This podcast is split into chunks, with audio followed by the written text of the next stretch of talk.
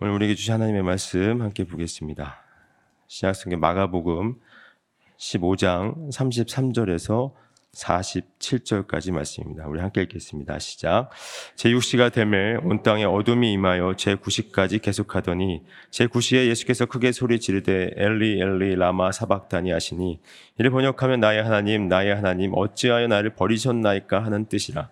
격게 섰던 자 중에 어떤 이들이 듣고 이르되 보라 엘리야를 부른다 하고 한 사람이 달려가서 해면에 신 포도주를 적시어 갈대에 깨어 마시게 하고 이르되 가만두라 엘리야가 와서 그를 내려주나 보자 하더라. 예수께서 큰 소리를 지르시고 숨기시니라. 이에 성소시장이 위로부터 아래까지 찢어져 둘이 되니라. 예수를 향하여 섰던 백부장이 그렇게 순비심을 보고 이르되 이 사람은 진실로 하나님의 아들이었도다 하더라 멀리서 바라보는 여자들도 있었는데 그 중에 막달라 마리아와 또 작은 야고보와 요새의 어머니 마리아와 또 살로메가 있었으니 이들은 예수께서 갈릴리에 계실 때에 따르며 섬기던 자들이요 또 이외에 예수와 함께 예루살렘에 올라온 여자들도 많이 있었더라. 아리마대 사람 요셉이 와서 당돌이 빌라도에게 들어가 예수의 시체를 달라하니 이 사람은 존경하는 공회원이요 하나님의 나라를 기다리는 자라. 빌라도는 예수께서 벌써 죽었을까 하고 이상히 여기 백부장을 불러 죽은 지가 오래냐 묻고 백부장에게 알아본 후에 요셉에게 시체를 내주는지라 요셉이 세마포를 싸서 예수를 내려다가 그것으로 싸서 바위 속에 판 무덤에 넣어 두고 돌을 굴려 무덤 문에 놓음에 막달라 마리아와 요셉의 어머니 마리아가 예수 둔 곳을 보더라 아멘. 어, 이 땅을 살아가는 인생들 가운데 피할 수 없는 것이 한 가지 있다면 아마 고난일 것입니다. 이 고난은 모든 인생들이 어, 피할 수 없는 것 중에 하나죠. 근데 중요한 것은 뭐냐면 하나님의 자녀들도 이 고난을 피할 수 없다는 거예요. 즉 우리가 제가 이 말씀을 왜 드렸냐면 하나님은 전지전능하신 하나님이십니다. 그리고 그 하나님의 자녀가 바로 우리라는 거예요. 그럼 전지전능하신 하나님의 자녀인 우리들도 고난을 피할 수 없다는 것에 우리의 어, 괴로움이 있는 것입니다. 왜냐하면 여러분 우리가 하나님을 왜 하나님의 이름을 왜 부를까요? 주여 불러 보셨죠? 주님 이렇게 불렀을 텐데 주님의 이름을 왜 불렀을까요? 이 고난의 현실이 너무 괴로우니까 좀 벗어나게 해달라고 그렇게 해서 우리가 주님의 이름을 부릅니다. 좀 이 어려움을 이 고난을 좀 벗어나게 해달라고. 근데 그 고난을 그 고난이 쉽게 벗어나지던가요? 그렇지 않죠. 어쩌면 그 고난이 아무리 하나님의 이름을 불러도 계속해서 지속되는 것들을 더욱더 경험하는 경, 경험하는 일들이 더 많이 있습니다. 어쩌면 우리 하나님의 그 침묵을 경험할 때가 더 많이 있다라는 거죠. 그러면 하나님께서 왜 이런 침묵하심을 우리로 경험하게 하시는 걸까요? 그 이유가 그 이유를 오늘 본문을 통해서 한번 알아봤으면 좋겠습니다. 오늘 본문 15장 33절과 34절입니다. 함께 읽겠습니다. 시작. 제 6시가 되매 온 땅에 어둠이 임하여 제 9시까지 계속하더니 제 9시에 예수께서 크게 소리 지르되 엘리 엘리 라마 사박다니 하시니 이를 번역하면 나의 하나님 나의 하나님 어찌하여 나를 버리셨나이까 하는 뜻이라. 예수님께서 이제 오전 9시에 3시죠. 오전 9시 십자가에 못 박히셨습니다. 그리고 3시간 뒤에 보니까 제 6시 12시가 되면 그러니까 우리, 오늘 우리의 시간으로 보면 정오가 됐습니다. 가장 어, 밝은 시간이죠. 오후 12시가 됐습니다. 12시가 되면 온 땅에 어둠이 임하여 제9시니까 오후 3시가 된 겁니다.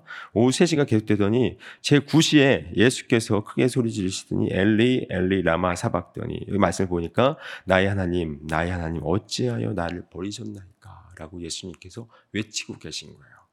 굉장히 괴로움을 지금 예수님이 처한 현실을 굉장히 괴로워하고 있다는 사실을 이 말씀을 통해서 볼 수가 있다라는 것이죠. 그렇다면 우리 한번 생각해 봤으면 좋겠습니다. 예수님이 어, 무엇 때문에 이렇게 괴로워하고 계시는 걸까요? 단순히 십자가에 못 박혔기 때문에 그 고난 때문에 이렇게 괴로워하고 계신 걸까요? 예수님은 하나님이십니다. 그죠? 하나님이신 그분이 성육신하셔서 이 땅 가운데 내려오셨어요. 내려오셔서 내려오셨는데도 불구하고 이 땅의 사람들이 이 세상이 하나님이신 예수님을 알아보지 못하고 그러니까 이 어둠이 빛을 알아보지 못하고 예수님을 십자가에 못 박혀 못 박은 겁니다. 다시 말하면 예수님은 누구에게 버림을 받았냐면 세상 사람들에게 버림을 받은 겁니다. 외면을 당하고 버림을 받은 거예요. 그런데 세상 사람들에게 외면을 당하고 버림을 받았는데 만약에 어, 우리 인간적인 관점에서 봤을 때 자신의 아들이 억울한 죽음을 당하게 되면 만약에 여러분들이 부모님 입장에서 봤을 때는 어떻게 하셨을 것 같아요? 복수를 하지 않았을까요? 저 같으면 그랬을 것 같은데 아버지라면 아들이 그렇게 억울한 일을 당했으면 복수를 했을 것 같아요. 근데 지금 아들인 예수가 십자가에 못 박혀 죽임을 당할 위기에 처했습니다. 그래서 인간적인 입장에서 봤을 때는 복수를 하는 게 당연한 것 같은데 하나님은 침묵하고 계세요.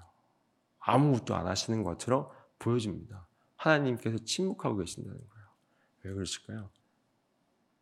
특별히 하나님은 침묵하심으로 말미암아 예수님께서 말씀하신 것처럼 나의 하나님 나의 하나님 어찌하여 나를 버리셨나이까라고 고백하는 것처럼 하나님께도 버림을 당한 거예요.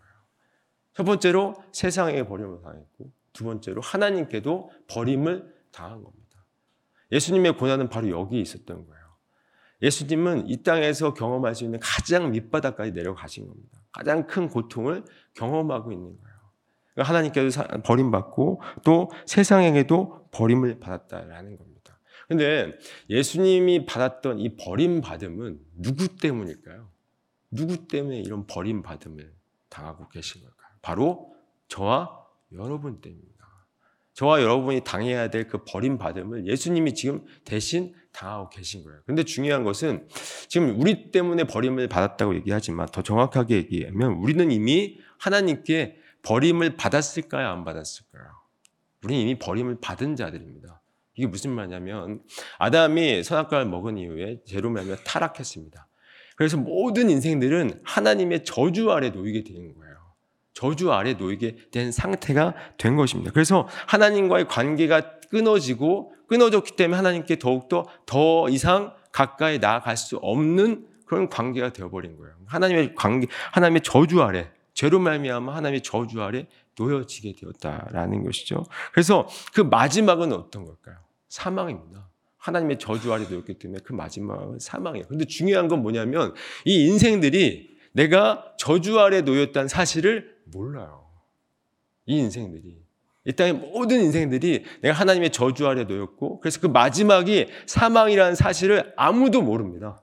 아무도 몰라요. 그래서 마지막에 사망으로 달려갔다는 사실을 아무도 모른다라는 거예요. 근데 예수님께서 사망에 놓인 하나님의 저주 아래 놓여서 버림받은 그 하나님의 그 버림받음을 우리의 그 버림받음을 대신 짊어지시고 십자가에서 달려 죽으신 거예요. 그러니까 우리는 십자가를 바라볼 때마다 누구의 버림받음을 봐야 되는 거죠? 바로 우리의 버림받음을 볼 수 있어야 되는 거예요.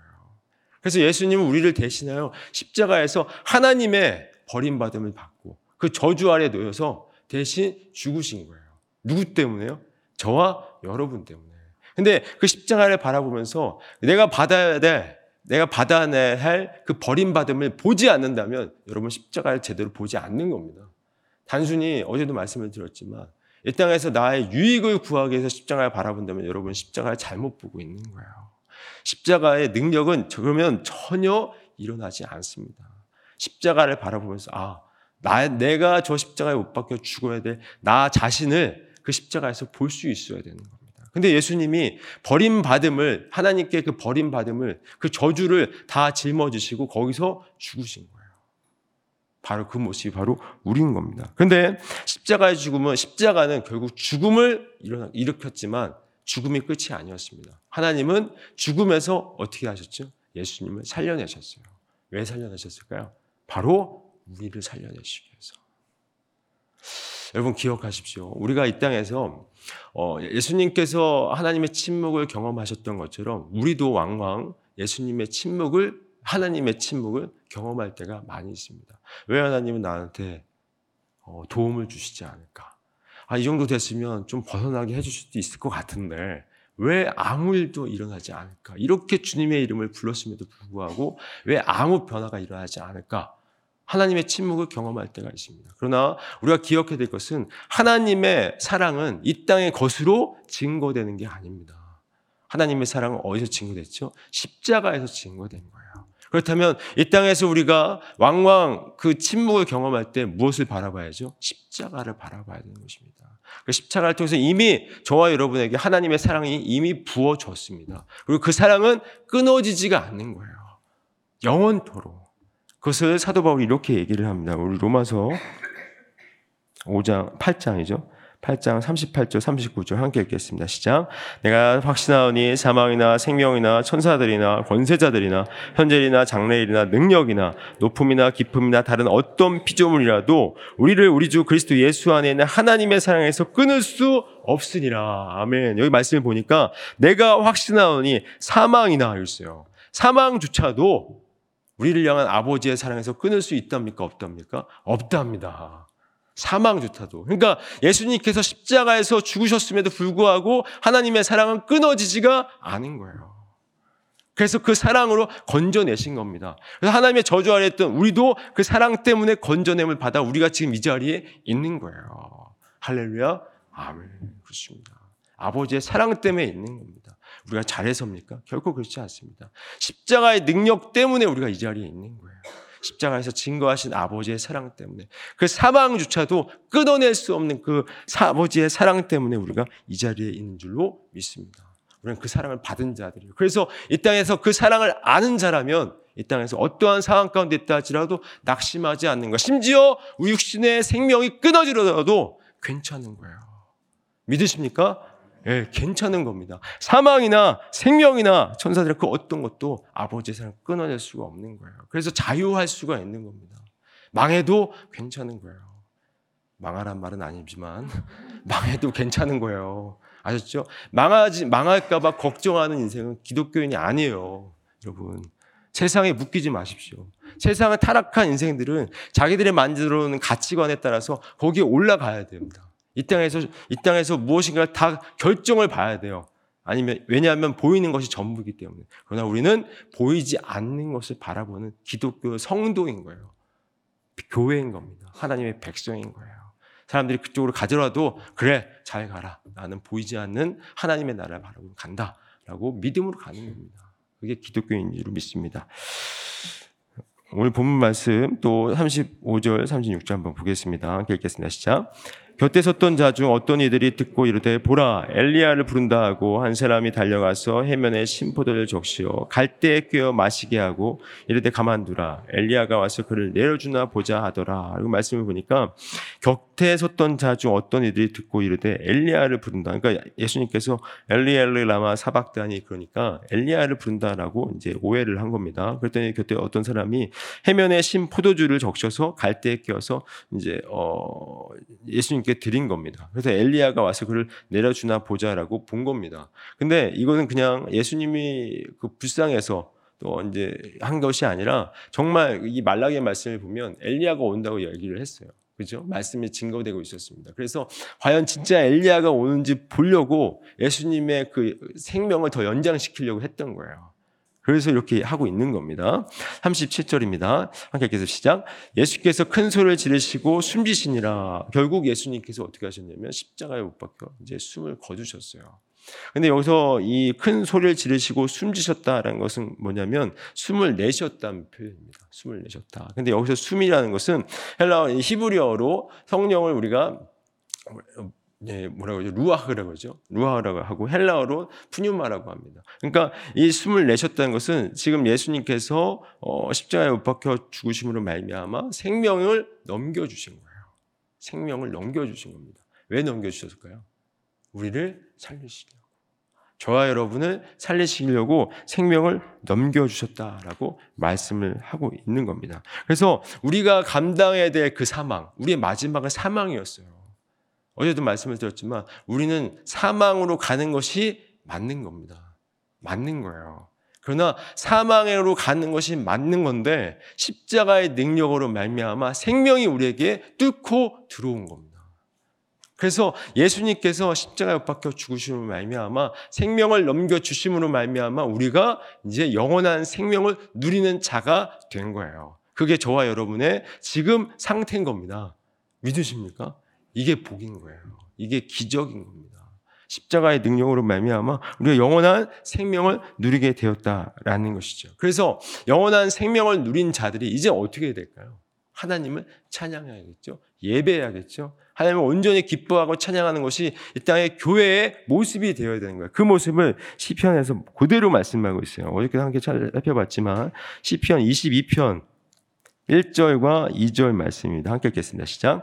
내 하나님이여 내 하나님이 어찌 나를 버리셨나이까 어찌 나를 멀리하여 돕지 아니하시오며 내 신음 소리를 듣지 아니하시나이까 내 하나님이여 내가 낮에도 부르짖고 밤에도 잠잠하지 아니하오나 응답하지 아니하시나이다. 지금 다윗의 시편입니다. 다윗이 지금 어떤 고난 가운데 있는지는 모르겠어요. 근데 너무나도 괴로웠던 것 같아요. 너무나도 괴로우니까 내 하나님이여 내 하나님이 어찌하 나를 버리셨나이까. 지금 예수님께서 외쳐졌던 그 외침을 그대로 하고 있습니다. 근데 누가 써, 누가 먼저 썼죠? 다윗이 먼저 쓴 거예요. 다윗은 천년 전 사람이에요. 예수님 당시로 봤을 때. 근데 이렇게 모습을 보니까 지금 다윗이 예수님께서 십자가에 못 박혀 달려있는 그 모습을 그대로 보고 쓴 것 같아요. 어떻게 이런 일이시죠? 성령에 감동하여 쓴 겁니다. 다윗은 다윗은 자기 자신의 삶의 처지를 어, 경험하면서 그 상황 가운데 있어 이 시를 썼지만 이 시편은 메시아 시편이에요.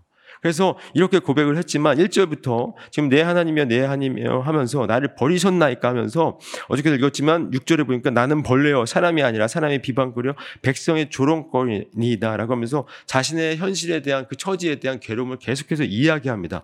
언제까지 얘기하냐면 21절까지 계속 그 얘기를 해요. 그러다가 갑자기 22절부터 31절까지 하나님을 찬양해요.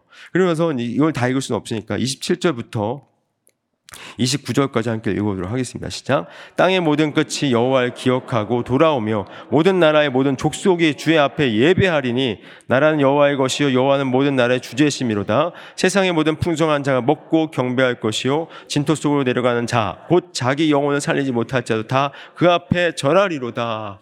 지금 나는 지금 하나님이여 나를 어찌 버리셨나이까 쭉 하다가 이제 탄원실을 얘기했다가 나중에는 하나님을 찬양하는 걸로 바뀌어요.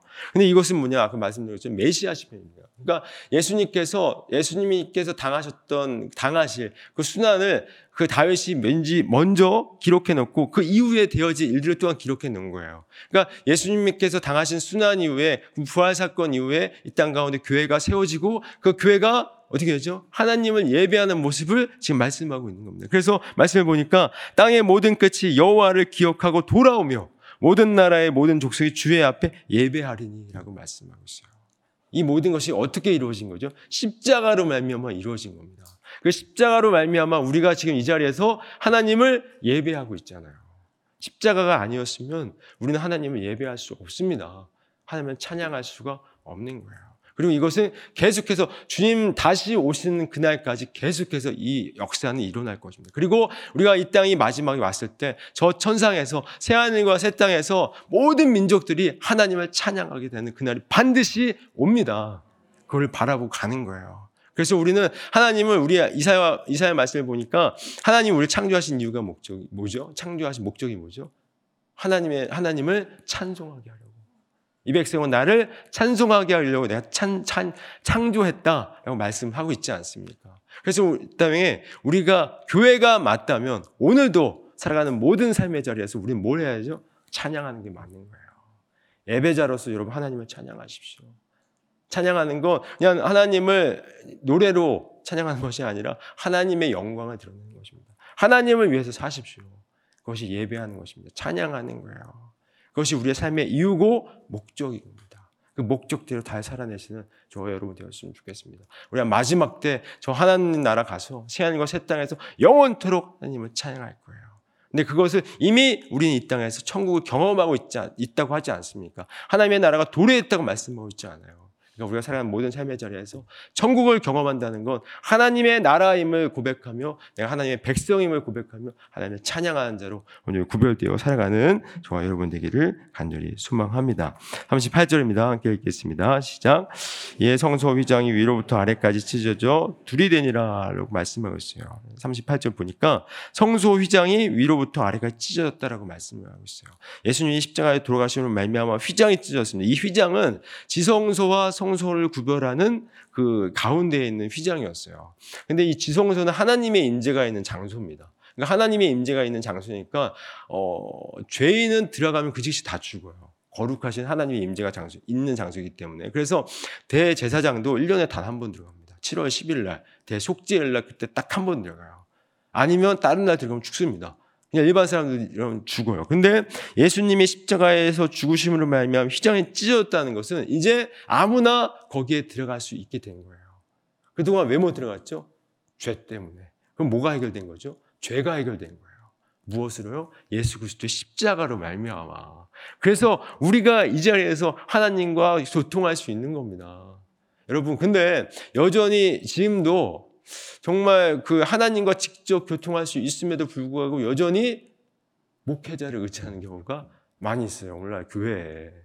그럼 될까요? 안 될까요? 안 됩니다. 하나님과 직접 길을 열어 주셨어요. 누가요? 예수 그리스도의 십자가로 말미암아. 십자가로 말미암아 길을 열어 주셨으면 하나님께 이제 직접 나아갈 수 있는 자리가 된 겁니다. 근데 이 그림은 성소 휘장이 찢어진 건 어떤 그림을 한번 묘사하고 있는 거예요. 어떤 그림이냐면 창세기에 보면 아담과 하와가 죄를 짓습니다. 죄를 짓고 나서 어디로 나가죠? 동쪽으로 나가요? 서쪽으로 나갈까요? 동쪽으로 나가요. 동쪽으로 나가서 나갑니다. 근데 생명나무의 길을 뭐가 지키고 있냐면 두루드는 불칼과 그룹이 지켜요. 그죠? 그룹이 지키는데 이 휘장에 출애굽기에 보면 출애굽기 36장인가 거기에 말씀 보면 휘장에 청색, 자색, 홍색 실로 이 그룹을 그 휘장에 그룹을 수, 수를 놔요. 휘장에 지금 찢어진 이 휘장에 왜 그럼 휘장에 그룹을 수는 놔까요 지성소는 하나님의 임재가 있는 장소였습니다. 에덴 동산도 하나님의 임재가 있는 장소예요. 다시 말하면 성소는 에덴 동산을 그대로 가져 놓은 겁니다. 그리고 거기다 그룹을 씌워놓은 것은 그룹 두루두는 불칼이 지키고 있는 모습을 그대로 그려놓은 거예요. 근데 그래서 그 생명나무의 길을 막아놨는데 예수 그리스도의 십자가로 말미암아 그룹이 찢어졌잖아요. 없어진 거예요. 그 길을 열어놓으신 겁니다. 그 모습, 그 이야기를 히브리서가 히브리서 10장에서 이렇게 얘기를 합니다. 히브리서 10장 19절 20절입니다. 함께 읽겠습니다. 시작. 그러므로 성제들아 우리가 예수의 피를 힘입어 성수에 들어갈 담력을 얻었나니 그 길은 우리를 위하여 휘장 가운데 열어놓으신 새로운 살 길이요 휘장은 곧 그의 육체니라. 예수님이 그의 휘장이 예수님의 육체랍니다. 그러니까 예수님이 십자가에서 찢겨주심으로 말미암아 휘장이 열린 거예요. 근데 휘장은 그룹을 쏘놨어요. 그래서 생명나무의 길을 막아놨습니다. 근데 예수님이 그 길을 열어놓으신 거예요. 그러니까 예수님이 유일한 살 길이다라고 말씀하고 있는 겁니다. 그 살 길을 우리가 믿고 있는 거예요. 이게 놀라운 기적인 겁니다. 그래서 이 예수 그리스도가 유일한 살 길을 믿는 자, 이 십자가의 능력으로 변화된 자의 모습이 어떤 건지를 또 보여줍니다. 39절 함께 읽겠습니다. 시작. 예수를 향하여 섰던 백부장이 그렇게 순지심을 보고 이르되 이 사람은 진실로 하나님의 아들이었도다라더라 라고 말씀하고 있어요. 여기 말씀을 보니까 예수를 향하여 섰던 로마의 백부장이 숨지심 예수님이 심지를 모르고 이르되 이 사람은 진짜 하나님의 아들이었다라고 고백을 해요. 그 전까지 지금 어떻게 했죠? 예수님을 조롱했고 또 예수님을 핍박했어요. 그리고 무능력하게 무기력하게 지금 십자가에서 달려 죽으신 그 예수를 향해서 이 사람은 진짜 하나님의 아들이라고 고백을 해요. 어떻게 이런 일이 일어날 수 있을까요? 이 사람이 스스로의 능력일까요? 그렇지 않습니다. 바로 십자가의 능력인 줄 믿습니다. 우리가 이 땅을 살아가면서 전혀 변화되지 않을 것 같은 사람이 있죠? 그런 사람들도 있습니다. 근데 반드시 그런 사람들도 십자가의 능력으로 변화될 줄로 믿습니다. 우리가 그 증거예요. 우리도 변화됐지 않았습니까? 저도 이렇게 될 줄 몰랐어요. 근데 지금 이 자리에 있지 않습니까? 그죠? 저도 그렇게 잘 산 건 아닌데. 어쨌든, 그렇다고 그렇게 나쁜 사람은 아니었습니다. 어쨌든, 우리가 증거입니다. 증거. 그러니까 우리가 변화됐다면 그들도 십자가의 능력으로 바뀌는 겁니다. 그걸 기대하면서 정말 십자가의 능력이 얼마나 놀라운 능력인지를 정말 여러분들이 목도했으면 좋겠습니다. 여기 40절, 41절입니다. 함께 읽겠습니다. 시작. 멀리서 바라보는 여자들도 있었는데 그 중에 막달라 마리아와 또 작은 야고보와 요새의 어머니 마리아와 또 살로메가 있었으니 이들은 예수께서 갈릴리에 계실 때에 따른 성기던 자들이요. 또 위에 예수와 함께 예루살렘에 올라온 여자들도 많이 있었더라. 이 말씀을 보니까 어, 내가 목숨까지도 바치겠습니다라고 하는 남자들은 다 도망갔어요. 누구만 남았죠? 여자들만 남았어요. 그래서 교회 자매님들이 이렇게 많은지 모르겠어요. 어쨌든 여자들만 남았어요. 여자들이 남았는데 이 여자들이 지금 예수님의 십자가의 처형을 목격하고 있다는 사실 기록하고 있어요. 그리고 부활의 첫 목격자도 누구죠? 여자입니다. 그럼 성경에서 왜 여자들이 목격했다고 지금 기록하고 있을까요? 그것은 성경이 진짜라는 사실이에요.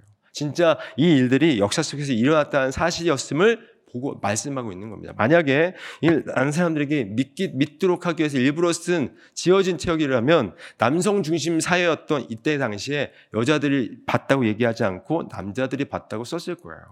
그러나 여자들이 봤다고 썼던 것 이것은 진짜 역사적인 사실인 겁니다. 뿐만 아니라 복음은 약자들을 통해서 증거됩니다. 즉 세상의 힘의 원리대로 사람의 능력으로 사람의 힘으로 전해지는 것이 아니라 약자들을 통해서 증거되는 것입니다. 왜 그럴까요? 하나님이 하시기 때문에 그래요. 사람이 아니라 오직 하나님이 하시기 때문에 약자들을 통해서 복음이 증거되는 거죠. 그래서 고린도전서에서 십자, 저, 십자 그 복음은 전도에 미련한 것으로 전해진다고 말씀하고 있지 않습니까? 하나님이 하시기 때문에 시작부터 마지막까지 전부 다 하나님이 하시기 때문에 우리가 안전한 거예요. 우리가 하면 큰일 납니다. 연약한 우리가 하면 큰일 난다는 것이죠. 그걸 증거하고 있는 겁니다. 우리 42절부터 47절까지 함께 읽겠습니다. 시작. 이날은 준비일 곧 안식일 전날이므로 저물었을 때에 아리마대 사람 요셉이 와서 당돌이 빌라둑에 들어가 예수의 시체를 달라 하니 이 사람은 존경하는 공회원이요 하나님의 나라를 기다리는 자라 빌라도는 예수께서 벌써 죽었을까 하고 이상히 여겨 백부장을 불러 죽은 지가 오래냐 묻고 백부장에게 알아본 후에 요셉에게 시체를 내주는지라. 요셉이 세마포를 싸서 예수를 내려다가 그것으로 싸서 바위 속에 습한 무덤에 넣어두고 돌을 굴려 무덤 문에 놓음에 막달라 마리아와 요셉의 어머니 마리아가 예수 둔 곳을 보더라. 여기 말씀을 보니까 이제 그 준비 일고 안식일 전날이므로 저물었다고 얘기했으니까 그러니까 예수님이 십자가에 못 박혀 돌아가셨는데 어, 율신명의 말씀을 보면은 어, 나무에 달린 자를 그날 넘겨서까지 달아놓으면 안 됩니다. 그게 율법이에요. 21장에 나와 있는데 율법입니다. 그래서 아리마대 사람이 요셉이 와서 빌라도에게 찾아갑니다. 예수의 시체를 달라고 그래요. 근데 여기 말씀에 보니까 43절에 보니까 당돌이 빌라도에게 들어가라고 말씀하고 있어요. 이 당돌이라는 표현은 헬라어 단어로 보면 용감하다, 담대하다라는 표현이에요. 그러니까 용감하게 찾아간 거예요. 근데 여기 말씀을 보니까 이 사람은 존경받는 공의원이었고 하나님의 나라를 기다린 자라고 말씀을 하고 있어요. 이것만 보면 아리마대 사람 이 요셉은 사내들의 공의원이었어요. 하나님의 나라를 기다렸다고 하는데 당시에 모든 유대인들은 다 하나님의 나라를 다 기다렸습니다. 전부 다. 그러니까 예수 그리스도로 말미암아 어, 이루어진 하나님의 나라가 아니었을 뿐이지 전부 다 하나님의 나라를 기다렸어요. 그래서 이것만 봤을 때는 요셉이 어떤 사람인지는 잘 모르겠습니다. 그래서 요한복음을 보면 요한복음 19장 38절을 보면 19장 38절을 보면 이 요셉이 어떤 사람인지 나옵니다. 함께 읽겠습니다. 시작. 아리마대 사람 요셉은 예수의 제자이나 유대인이 두려워 그것을 숨기더니 이일 후에 빌라도에게 예수의 시체를 가져가기를 가감해 빌라도가 허락하는지라 이에 가서 예수의 시체를 가져가니라 말씀하고 있어요. 여기 보니까 아리마대 사람 요셉은 예수의 누구래요? 제자랍니다. 제자인데 유대인이 두려워 그동안 숨기고 살은 거예요. 두려워. 왜 두려웠을까요? 자신이 사내들인 공의원이었습니다. 근데 자신이 제자인 걸 밝히는 순간 잃을 게 너무 많은 거예요. 출교를 당할 수 있고 또 이 사람 부자였습니다. 잃을 게 너무 많았고 또 어떻게 되죠? 유, 목숨 생명까지도 위험에 위험에 처할 수도 있었던 거예요. 그래서 그동안 숨겼습니다. 그러면 예수가 이제 죽었으면 그냥 그런가 보다 하고 계속 그냥 숨어서 살면 되는데 어떻게 예수의 시체를 달라고 하면서 당돌히 용감하게 빌라도를 찾아갔을까요? 이것은 다시 말하면 뭐라고 할까요? 그 coming out 한 거예요. 내가 예수의 제자다라고 과감하게 나타낸 겁니다. 어떻게 이런 일이 있었을까요? 십자가의 능력입니다. 아까 로마의 백부장이 정말 그렇게 하나님을 예수님 하나님이신 예수님을 조롱했지만 십자가의 능력으로 하나님의 아들이라고 고백했던 것처럼 이 또한 하나님의 하나님의 하나님께서 십자가로 말미암아 십자가의 능력으로 말미암아 이 정말 당당하게 자기를 드러낸 거예요. 예전에 이 얘기하고 마치겠습니다. 예전에 터키에서 제가 정확하게 기억하는 건 모르겠는데 2007년에 그 터키에서 기독교인을 죽이려고 이슬람 원리주의자들이 기독교인을 찾아가는 일이 있었습니다. 그래서 기독교인들에게 이제 내가 성경 공부를 하고 싶다 라고 찾아가서 이제 성경 공부를 하고 싶다고 하니까 이슬람 원리주의자들이었는데 성경 공부를 하자, 하고 싶다고 하니까 이제 welcome 환영했겠죠. 그래서 이제 같이 하다가 이 사람의 목적은 기독교인들을 죽이는 거였어요. 그래서 성경 공부를 하다가 아주 처참하게 죽였어요. 기독교인들을. 그래서 이제 그 경찰이 붙잡혔는데 그게 어떤 일이 일어났었냐면 이제 그 죽은 사람들을 장례를 할 때 그동안 숨어서 이렇게 터키에서 숨어서 어, 신앙 생활했던 많은 사람들이 장례식 때 와가지고 피켓을 들고 나도 그리스도인이다 라고 피켓을 들고 나온 거예요. 그러니까 그것을 이제 이슬람 원리주들이 보면 이 사람들 다 죽을 수 있습니다. 그럼에도 불구하고 나도 그리스도인이다. 나도 죽여라. 라고 하면서 피켓을 들고 장례 때 나온 것을 볼 수가 있었습니다. 이게 그들의 능력이었을까요? 그렇지 않습니다. 십자가의 능력인 거예요. 십자가 그들을 바꾼 겁니다. 용기를 믿음의 용기를 그들에게 허락하신 겁니다. 어쩌면 우리도 예수를 믿는다고 하지만 그 예수님의 믿는 모습을 교회 안에서만 드러내고 밖에서는 내가 예수 믿는 것을 숨겨라 라고 살아가는지도 모르겠습니다. 그러나 십자가의 능력을 안다면 이제 더 이상 잃을 게 없는 거예요. 아까도 말씀드렸지만 하나님의 사랑은 사망도 끊어낼 수 없습니다. 그래서 자유할 수 있는 거예요. 그래서 우리가 이 땅에서 당당하게 그리스도입니다. 난 하나님의 백성입니다. 나타낼 수 있는 겁니다. 이 사실을 기억하면서 오늘도 내가 그리스도인임을 당당하게 증거하며 십자가의 능력을 드러내며 살아가는 저와 여러분 되기를 간절히 소망합니다. 기도하겠습니다. 하나님 아버지 감사합니다. 하나님 아버지 십자가의 능력으로 말미암아 우리가 이 자리에 있는 줄로 믿습니다. 또한 그 능력이 여전히 어둠 가운데 묶여 있는 많은 이들을 건져낼 줄로 믿사오니 하나님 아버지 우리를 사용하여 주셔서 십자가의 능력으로 변화된 우리를 통해서 그들 또한 하나님 아버지 예수 그리스도의 십자가로 말미암아 변화되는 놀라운 역사가 일어날 수 있도록 인도하여 주시옵소서. 이 세상에서 숨지 않게 해 주시고 내가 그리스도 맞습니다라고 고백하며 당당하게 드러내는 교회 되게 하여 주시옵소서.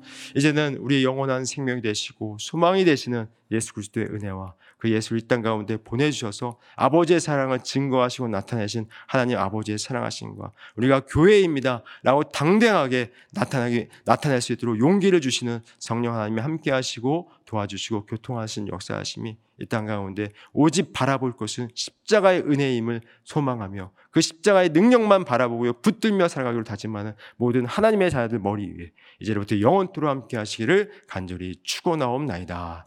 아멘.